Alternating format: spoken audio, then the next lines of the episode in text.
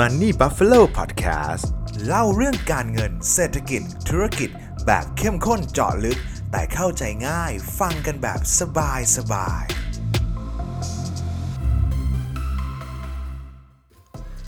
ยินดีต้อนรับทุกท่านนะครับกลับเข้าสู่รายการ Money Buffalo Podcast นะครับก็โหช่วงนี้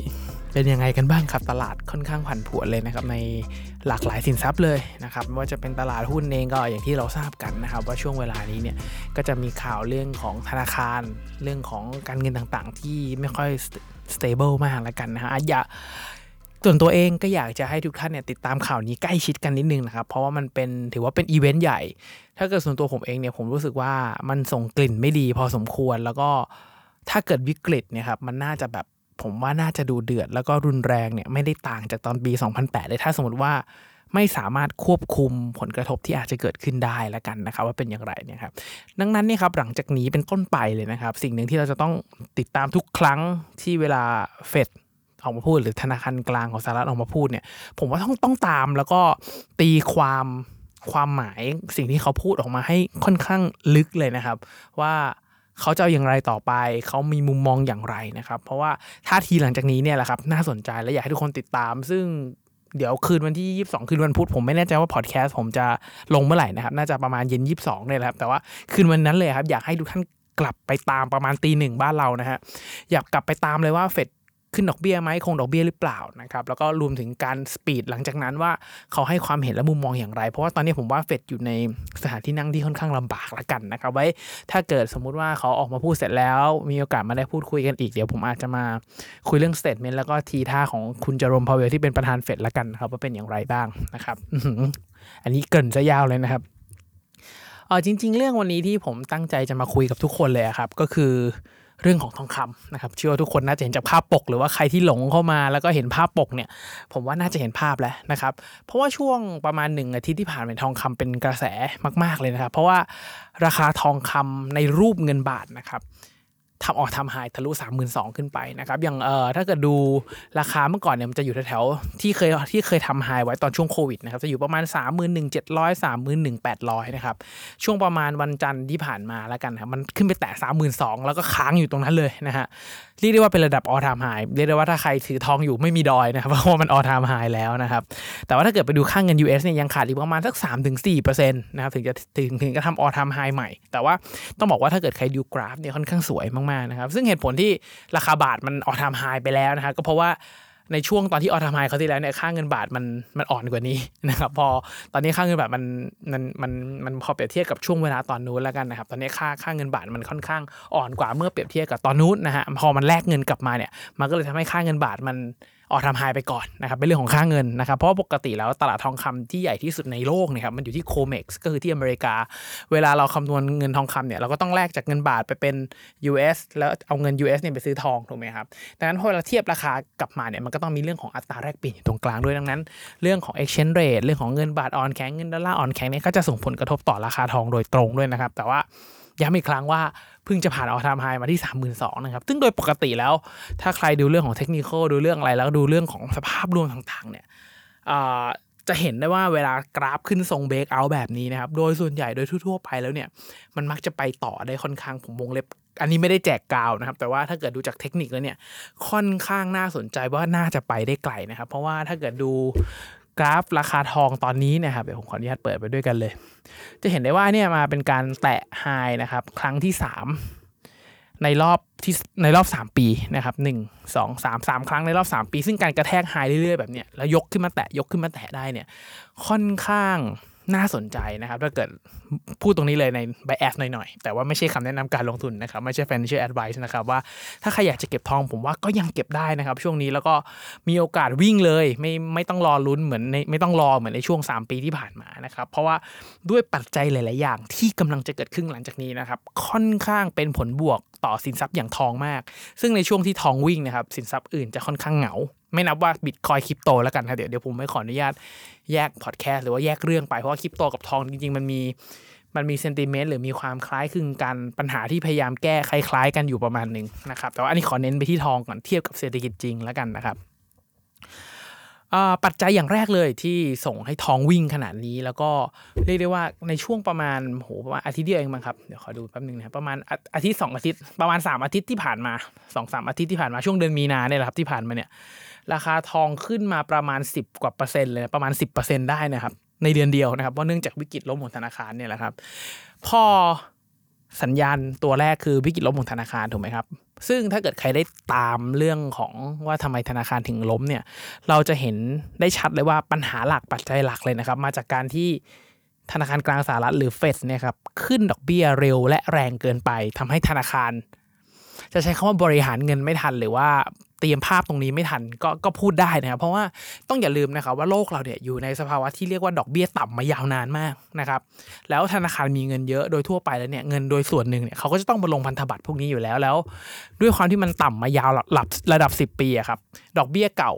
ตราสารตัวเก่าที่เคยได้ดอกเบี้ยสูงๆหมดอายุเขาก็ต้องโรลโอเวอร์นี่มาเข้าตราสารตัวใหม่ที่ดอกต่ำอยู่แล้วทีเนี้ยพอเวลาเราถือตราสารที่ดอกให้ดอกเบี้ยต่ำๆครับแล้วพอเวลาดอกเบี้ยปรับขึ้นตราสารพวกนี้มันจะโดน interest rate risk นะครับเอาง่ายคือเขาจะขาดทุนจากตัวราคานะครับเกิดแบบระบบการงาน interest rate risk ทำให้ธนาคารขาดทุนทีเนี้ยพอเวลาต้องขายขาดทุนหรือว่ารับรู้ขาดทุนทางบัญชีออกมาเนี่ยมันทำให้ธนาคารติดลบค่อนข้างเยอะดังนั้นถ้าธนาคารไหนไม่มีการบริหารที่ดีหรือว่าไม่ได้เตรียมแผนเผื่อนะครับส่วนใหญ่แล้วก็จะค่อนข้างลำบากสภาพคล่องจะขาดได้ง่ายๆนะครับดังนั้นการขึ้นดอกเบี้ยเนี่ยมันเป็นตัวเร่งที่ทำให้เกิดการล้มของธนาคารในช่วงที่ผ่านมานะครับเพิ่งผมว่าเรื่องนี้ทุกท่านน่าจะฟังกันจากหลายช่องจนเบื่อแหละนะครับแต่ปัญหามันอยู่ตรงนี้ครับทุกคนว่า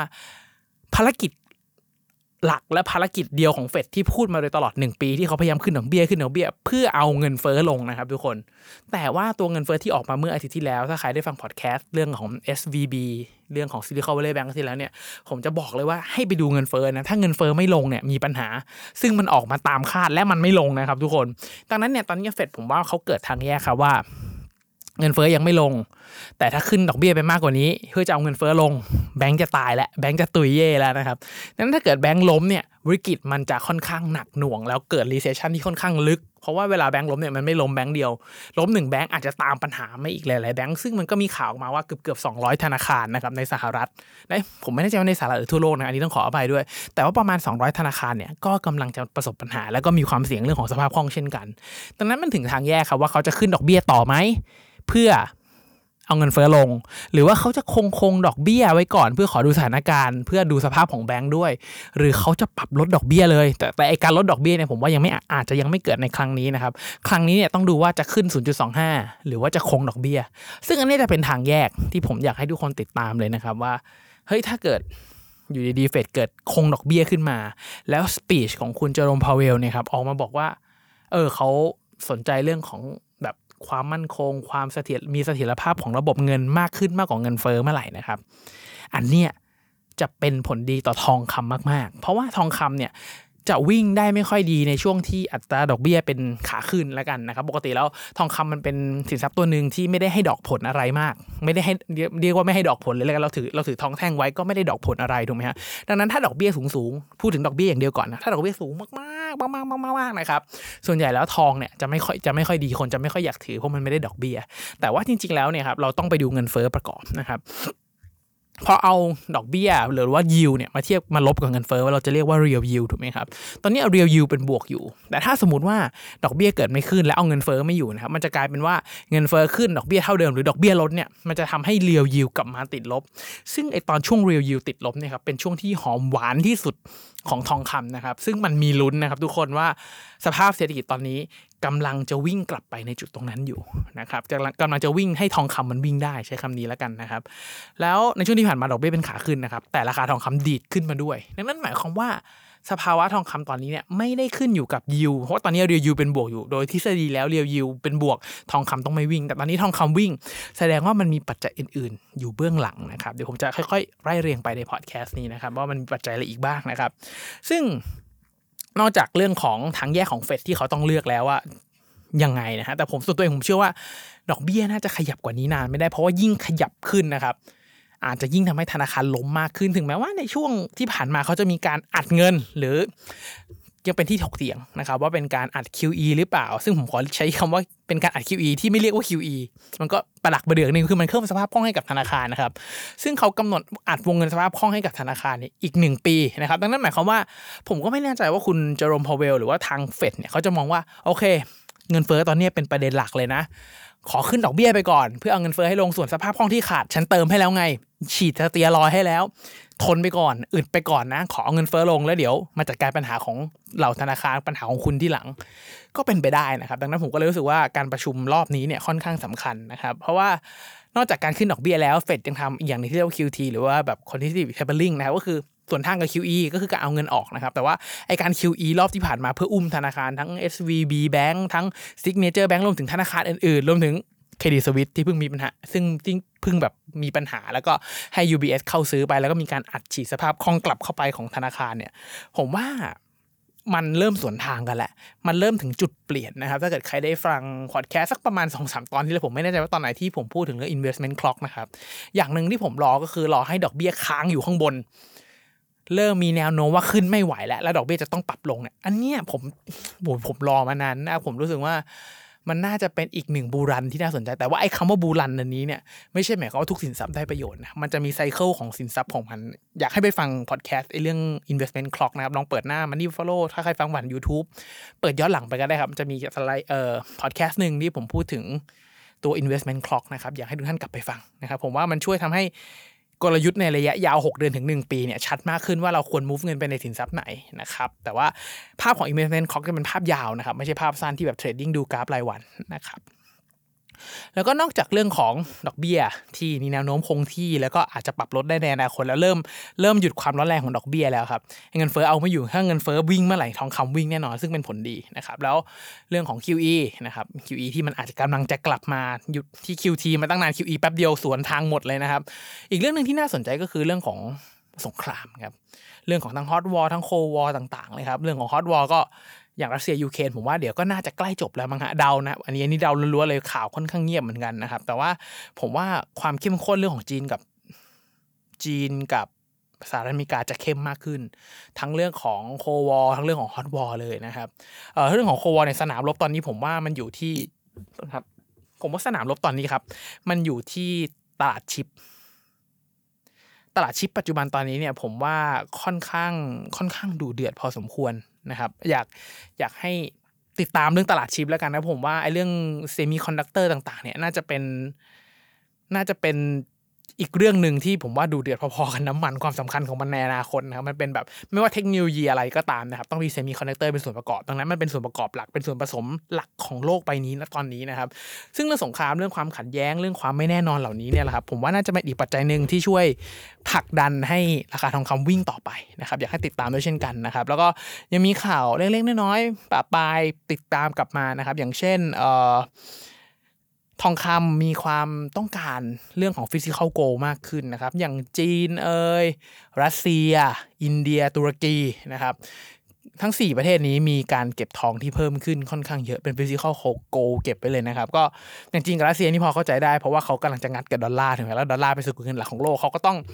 หาตัวแบ็กอัพอื่นที่ไม่ใช่ US เพื่อมาต่อสู้ขาดอำนาจกันทางการเมืองกันซึ่งการเก็บเป็นเรื่องปกตินะครับค่าเงินตุรกีค่อนข้างอ่อนมากในช่วงที่ผ่านมาดังนั้นเป็นเรื่องปกติครับที่เวลาค่าเงินในประเทศอ่อนมากๆก็มักจะวิ่งหาทองคำกันอย่างลาวที่ค่าเงินกีบอ่อนมากๆคนในประเทศก็เก็บทองกันนะครับเดี๋ยวช่วงเร็วๆนี้ผมอาจจะมีไปลาวด้วยเดี๋ยวถ้าเกิดไปอาจจะมีเก็บข้อมูลสนุกๆมาฝากเห็นเขาว่ากันว่านะครับว่าที่ลาวนี่คือแบบคลั่งไคล้ทองคำมากไม่รู้ทำไมเดี๋ยวลองไปคุยกับคนลาวดูนะเผื่อได้ข้อมูลที่น่าสนใจว่าทำไมที่นู่นถึงแบบบ้าทองผมใช้คำว่าบ้าทองเลยนะครับและทองที่ลาวเนี่ยเป็น 99.9 ด้วยไม่ใช่ 96.5 เหมือนบ้านเรานะครับแล้วก็เรื่องของกราฟนะครับผมอาจจะเกริ่นไปช่วงต้นแล้วกราฟค่อนข้างสวยมากๆถ้าเกิดมองเป็นหุ้นตัวนึงคือแบบทรงคือใช่เลยครับทุกคนมันเป็นทรงเบรกเอาท์นะครับแต่ว่าลองศึกษาเรื่องเทคนิคเพิ่มเติมนะครับถ้ามองดูกราฟเนี่ยยังค่อนข้างดีมากๆอยากให้เปิดทองแล้วดูกราฟวีคนะครับพอเปิดเป็นกราฟวีคเนี่ยมันก็จะเป็นระยะยาวถูกไหมครับโดยปกติคนทั่วไปผมว่าถ้าใครเป็นเทรดเดอร์ก็จะดูกราฟแบบ4ชั่วโมง6ชั่วโมง1วันนะครับกราฟวีคนี่คือดูภาพกว้างมากนะครับแต่อยากให้ทุกคนดูทองกับกราฟวีคนะครับเวลาลงทุนทองเนี่ยผมแนะนำว่ามองภาพยาวมากๆ เราจะเห็นว่ามันเป็นทรงที่ค่อนข้างสวยแล้วก็ราคาเป็นแนวโน้มขาขึ้นมาโดยตลอดนะครับไม่เคยเป็นขาลงเลยนะครับแล้วก็อีกอันนึงน่าจะเป็นเกล็ดเล็กๆน้อยๆมั้งครับซึ่งตอนเนี้ยความต้องการของทองมันเพิ่มสูงขึ้นแล้วก็ราคาของสินทรัพย์หรือว่าสินค้าใดๆบนโลกก็ตามนะครับส่วนใหญ่แล้วจะอยู่บนฐานเดียวกันก็คือเรื่องของดีมานด์กับซัพพลายนะครับอะไรก็ตามที่มีดีมานด์เพิ่มสูงขึ้นนะครับในช่วงที่ผ่านมามีดีมานด์เพิ่มสูงขึ้นจีนรัสเซียอินเดียตุรกีรวมถึงการเก็งกำไรของเทรดเดอร์ต่างๆรวมถึงความไม่มั่นคงของระบบเศรษฐกิจของระบบธนาคารทำให้คนแห่มาเก็บทองมากขึ้นนะครับแต่ว่าฝั่งซัพพลายของทองนะครับอันนี้เป็นฟันแฟกต์สนุกนะครับว่าโลกเราตอนนี้สามารถผลิตทองเพิ่มขึ้นนะครับได้ปีละไม่เกิน 2% ประมาณ 1.5% บวกลบเท่านี้ต่อปีนะครับดังนั้นถ้ามองในแง่ซัพพลายเนี่ยออกมาค่อนข้างคอนสแตนต์เลยค่อนข้างคงที่มากๆไม่ได้อยู่ดีปีไหนต่อให้เจอเหมืองใหม่นะครับเขาก็ไม่ได้ผลิตออกมาตู้มเดียวแบบเพิ่มที 10-20% นะครับเหมือนแบบถ้าเกิดใครพูดถึงคริปโตคือมีการแบบปั๊มเหรียญออกมาฟาร์มเหรียญออกมาได้เยอะๆไม่ใช่นะครับทองคำมีซัพพลายค่อนข้างแน่นอนนะครับด้วยซัพพลายที่ค่อนข้างแน่นอนและชัดเจนออกมาในแต่ละปีเนี่ยมันทำให้เวลาพอมีดีมานด์ถูกปั๊มขึ้นมาเนี่ยราคาเลยวิ่งได้เยอะนะครับประกอบกับช่วงเวลานี้แล้วกันนะครับไม่ว่าจะเป็นสินทรัพย์อื่นๆอย่างหุ้นช่วงนี้ก็ไม่ค่อยดีนะครับวิกฤตธนาคารถ้าเกิดวิกฤตเศรษฐกิจจริงปุ๊บหุ้นต่างๆก็ไม่น่าจะรอดนะครับโดยปกติแล้วธนาคารมักจะเป็น leading indicator 6 เดือนนะครับธนาคารเจ๊งปุ๊บมันมีแนวโน้มสูงมากๆนะครับว่าไอ้การขึ้นดอกเบี้ยแรงและเร็วแบบนี้เนี่ยมันจะส่งผลกระทบต่อธุรกิจอื่นๆในอนาคตด้วยนะครับซึ่งต้องติดตามดังนั้นหุ้นตอนนี้เนี่ยสภาพรวมทั้งหมดนะครับไม่ใช่จังหวะที่ดีในการเข้าซื้อและถือยาวเลยแต่ถ้าใครจะเก่งสั้นๆว่าเฮ้ยตอนนี้หุ้นลงมาเยอะแล้วจากวิกฤตธนาคารพอมีการอุ้มเลยน่าจะดีดได้เดือน2เดือนนี้ผมว่าน่าสนใจนะครับแต่ว่าภาพไกล6เดือน12เดือนนี่ส่วนตัวเองผมมองว่าค่อนข้างมืดมนนะครับแต่ว่าช่วงเวลานี้ก็เป็นช่วงเวลาที่น่าศึกษาแล้วก็พยายามศึกษาหาหุ้นที่ดีมีคุณภาพปันผลสูงเนี่ยเก็บทยอยเข้าพอร์ตเรื่อยๆเนี่ยแบบ DCA ผมว่าก็น่าสนใจพอมีวิกฤตเก็บก้อนใหญ่หน่อยเราจะได้ราคาที่ถูกพอราคากลับไปที่เดิมพอเทียบ Dividend Yield ปุ๊บอาจจะได้สูงถึงประมาณปีแล้วแบบ 8-12% เลยนะครับซึ่งผมทำมาแล้วนะฮะเวลาเก็บของถูกแล้วพอเวลาทุกอย่างกลับไปที่เดิม Dividend จ่ายเท่าเดิมหรือมากขึ้นเนี่ยมันทำให้แบบ Dividend มันเยอะขึ้นเวลาสร้างพอร์ตก็จะสร้างกันลักษณะนี้เนี่ยแหละครับหรือว่าตราสารหนี้ที่เคยเป็นแหล่งพักเงินเนี่ยช่วงเวลานี้ก็ค่อนข้างเสียวนะฮะแบบว่าดอกเบี้ยเป็นขาขึ้นด้วยแล้วก็บวกกับความไม่มั่นคงของระบบธนาคารนะครับมันก็มีข่าวมาว่าอย่างใครถือหุ้นกู้ที่เป็น AT1 ของ Credit Suisse เนี่ยอาจจะโดนยกหนี้หมดเลยนะครับค่อนข้างน่ากลัวนะครับดังนั้นด้วยความที่ไม่แน่นอนดอกเบี้ยเป็นขาขึ้นทุกอย่างยังไม่แน่นอนว่าระบบจะเอาอย่างไรนะฮะตราสารหนี้ก็เลยอาจจะยังไม่ใช่ทางออกนะครับแล้วประกอบกับถ้าเกิดเวลาหุ้นไม่ดีตราสารหนี้ไม่ดีคนจะแห่มาถือเงินสด USD ที่เป็นสกุลเงินหลักของโลกตอนนี้ครับก็ค่อนข้างผมใช้คำว่าค่อนข้างอยู่ในจุดที่ลำบากละกันนะครับลำบากที่ว่าเอาคุณทำ QE อีกแล้วอ่ะคุณพิมพ์เงินจากอากาศออกมาอีกแล้วคุณสร้างหนี้เพิ่มอีกแล้วอ่ะซัพพลายมันเพิ่มแต่ดีมานด์มันกำลังจะลดกำลังจะเกิด recession นะครับช่วงที่ผ่านมานี้เราก็เลยจะได้เห็นค่าเงินดอลลาร์ค่อนข้างอ่อนลงมาแต่เมื่อมีช่วงนึงถ้าใครจำได้นะครับจะมีช่วงที่ค่าเงินบาทพุ่งไป 3.8 เลยแล้วลงมา 32.5 แล้วกลับมา 3.5 แล้วก็ตอนเนี้ยอยู่ในช่วงย่อลงมาแถวๆ 3.4 อีกแล้วนะครับดังนั้นเนี่ยเหมือนกับ US เนี่ย USD ธรรมดาเนี่ยครับก็ผมใช้คำว่าก็ไม่ได้เป็นแหล่งเก็บที่น่าปลอดภัยในช่วงเวลานี้อาจจะมีความผันผวนของค่าเงินที่สูงได้นะครับแล้วเมื่อก่อนถ้าทุกท่านลองสังเกตดูนะครับว่าปกติราคาทองคำกับการแข่งค่าอ่อนของ USD เนี่ยมันจะสวนทางกันเพราะว่าเราใช้เงินดอลลาร์หรือว่า USD เนี่ยเป็นตัวซื้อทองคำถูกไหมครับพอ USD แข็งทองคำจะลง USD อ่อนทองคำจะขึ้นนะครับแต่ช่วงที่ผ่านมาไอ้ความสัมพันธ์ที่เคยเกิดขึ้นนั้นเนี่ยค่อนข้างเบาลงนะครับในช่วงที่ผ่านมาคือ USD แข็งทองก็แข็งขึ้นนะครับ USD อ่อนทองก็ขึ้นนะครับแสดงว่ามันมีดีมานด์ที่แบบใส่เข้าไปในทองเนี่ยค่อนข้างเยอะในช่วงนี้นะครับด้วยทั้งหมดทั้งมวลที่ผมเล่ามาสรุปอีกทีนึงแล้วกันนะครับเผื่อใครฟังเพลินๆแล้วจับความไม่ทันนะฮะราคาทองทำ all time high นะครับจากหลากหลายเหตุผลเลยนะครับแม้ว่า USD จะมีการแข่งค่าขึ้นทองก็ยังแข่งสวนขึ้นไปเพิ่งผิดปกตินะครับราคาเงินบาททำ all time high ไปแล้ว 32,000 นะครับซึ่งแนวโน้มค่อนข้างดีมากๆถ้าใครดูกราฟเทคนิคอลค่อนข้างเป็น bullish มากๆแล้วก็เป็นทรง breakout ที่ผมว่าเทรดเดอร์ทั่วโลกรู้จักทรงนี้นะครับว่าเป็นทรงที่น่าจะไปต่อได้นะครับ ปัจจัยอื่นที่น่าสนใจก็คือเรื่องของการชะลอการขึ้นดอกเบี้ยของเฟดจากวิกฤตธนาคารว่าเขาจะเอายังไงกันต่อจะขึ้นต่อแล้วธนาคารได้รับลอสต่อไหมหรือจะหยุดแล้วก็ให้เงินเฟ้อวิ่งต่อนะครับซึ่งมันเป็นทางแยกที่ต้องเลือกนะครับเรื่องของการทำ QE QT ที่แบบเฮ้ยคุณบอกคุณจะทำ QT แต่อยู่ดีพอเกิดวิกฤตแบงก์คุณอัด QE มาก้อนเบอร์เริ่มอีกแล้วนะครับซึ่งการทำ QE เนี่ยก็เป็นประโยชน์ที่ดีต่อทองนะครับรวมถึงเรื่องของความขัดแย้งทางด้านเศรษฐกิจทางด้านการเมืองทั้งเรื่องของ Hot War แล้วก็เรื่องของ Cold War นะครับประเทศใหญ่ๆต่างๆเนี่ยแห่กันเก็บทองคำมากขึ้นไม่ว่าจะเป็นจีนรัสเซียอินเดียตุรกีนะครับอีกอย่างหนึ่งฟันแฟกต์สนุกๆก็คือความต้องการที่เพิ่มขึ้นแต่ซัพพลายของทองคำไม่สามารถปั๊มเพิ่มขึ้นได้ตามใจชอบนะครับขึ้นปีนึงประมาณ 1.5% บวกลบแถวๆนี้นะครับด้วยปัจจัยทั้งหมดผมก็เลยคิดว่าโดยส่วนตัวผมคิดว่าทองคำน่าจะวิ่งต่อได้แล้วก็มันขึ้นมาเทสไฮอันเนี้ยเป็นครั้งที่3ครั้งที่4แล้วนะครับดังนั้นค่อนข้างสวยนะครับถ้าใครอยากเก็บทองคำเพิ่มผมว่าจังหวะนี้ก็เป็นจังหวะที่เก็บได้นะครับเพราะว่าสินทรัพย์อื่นๆด้วยหุ้นตราสารหนี้ USD เองช่วงเนี้ยก็ยังอยู่ในความเสี่ยงที่น่าสงสัยและถ้าเกิดปัญหาเรื่องของวิกฤตธนาคารคุมไม่อยู่ต้องมีการอัด QE ต้องมีการลดดอกเบี้ยทองคำนี่ go to the moon ได้ไม่ยากเลยครับเพื่อนๆมีความเห็นยังไงกันบ้างเกี่ยวกับเรื่องของทองคำจริงๆให้คอมเมนต์พูดคุยกันนะครับเห็นด้วยไม่เห็นด้วยอยากให้คอมเมนต์อยู่บน facts อยู่บนเค้าเรียกว่าอยู่บนตรรกะการลงทุนไม่อยากให้เอาอารมณ์มาใส่คอมเมนต์มาดูถูกมาพูดคุยกันแล้วกันนะครับคอมเมนต์แบบนั้นถ้าผมเห็นผมขออนุญาตลบเลยแล้วกันนะเพราะว่ามันไม่ได้เป็นการให้ข้อมูลเพื่อให้นักลงทุนท่านอื่นๆหรือเพื่อนๆที่ฟังอยู่ไปคิดต่อได้นะครับอันนี้ต้องขออภัยด้วยนะครับแต่ถ้าเกิดเห็นด้วยเพราะอะไรไม่เห็นด้วยเพราะอะไรแต่ว่าถ้าเกิดเขาเรียกว่าอะไรดีอ่ะไม่ผมใช้คำไม่ค่อยถูกเอาเป็นว่าคิดเห็นยังไงคอมเมนต์พูดคุยแต่ว่าคอมเมนต์แบบสันติแล้วกันนะครับอย่าทะเลาะกันในคอมเมนต์เลยนะเพราะว่าถ้าเกิดเห็นขออนุญาตลบตามนั้นเลยครับยังไงเห็นด้วยคอมเมนต์พูดคุยกันนะครับส่วนใครที่ฟังอยู่อยากจะให้เป็นกำลังใจสำหรับผู้ทำอย่างผมเลยก็ฝากกดไลค์กดแชร์กด Subscribe ในทุกๆช่องทางนะครับไม่ว่าจะเป็น YouTube หรือ Podcast อื่นๆเนี่ยไว้สักนิดนึงละกันนะครับเวลามีคลิปอะไรใหม่ๆอัพขึ้นไปเนี่ยทุกคนจะได้เห็นแล้วก็ฝากกดไลค์นิดนึงช่วงนี้คือถ้าเกิด YouTube มีคนกดไลค์เยอะเนี่ยคลิปมันจะโชว์ขึ้นฟีดบ่อยขึ้นนะครับแล้วก็ต้องยอมรับว่าช่อง YouTube ของ Money Buffalo เนี่ยผมเพิ่งกลับมาเขาเรียกว่ากลับมาปั้นมันละกันครับคือมึงจะกลับมาจริงจังกับมันเนี่ยในช่วงหลังๆนี้นะยังไงก็ฝากทุกคนเป็นกำลังใจด้วยนะครับถ้าฟังและคลิปนี้เป็นประโยชน์ก็ฝากไลค์ฝากแชร์ตามนั้นเลยนะครับยังไงก็ขอให้ทุกท่านโชคดีกับการลงทุนนะครับ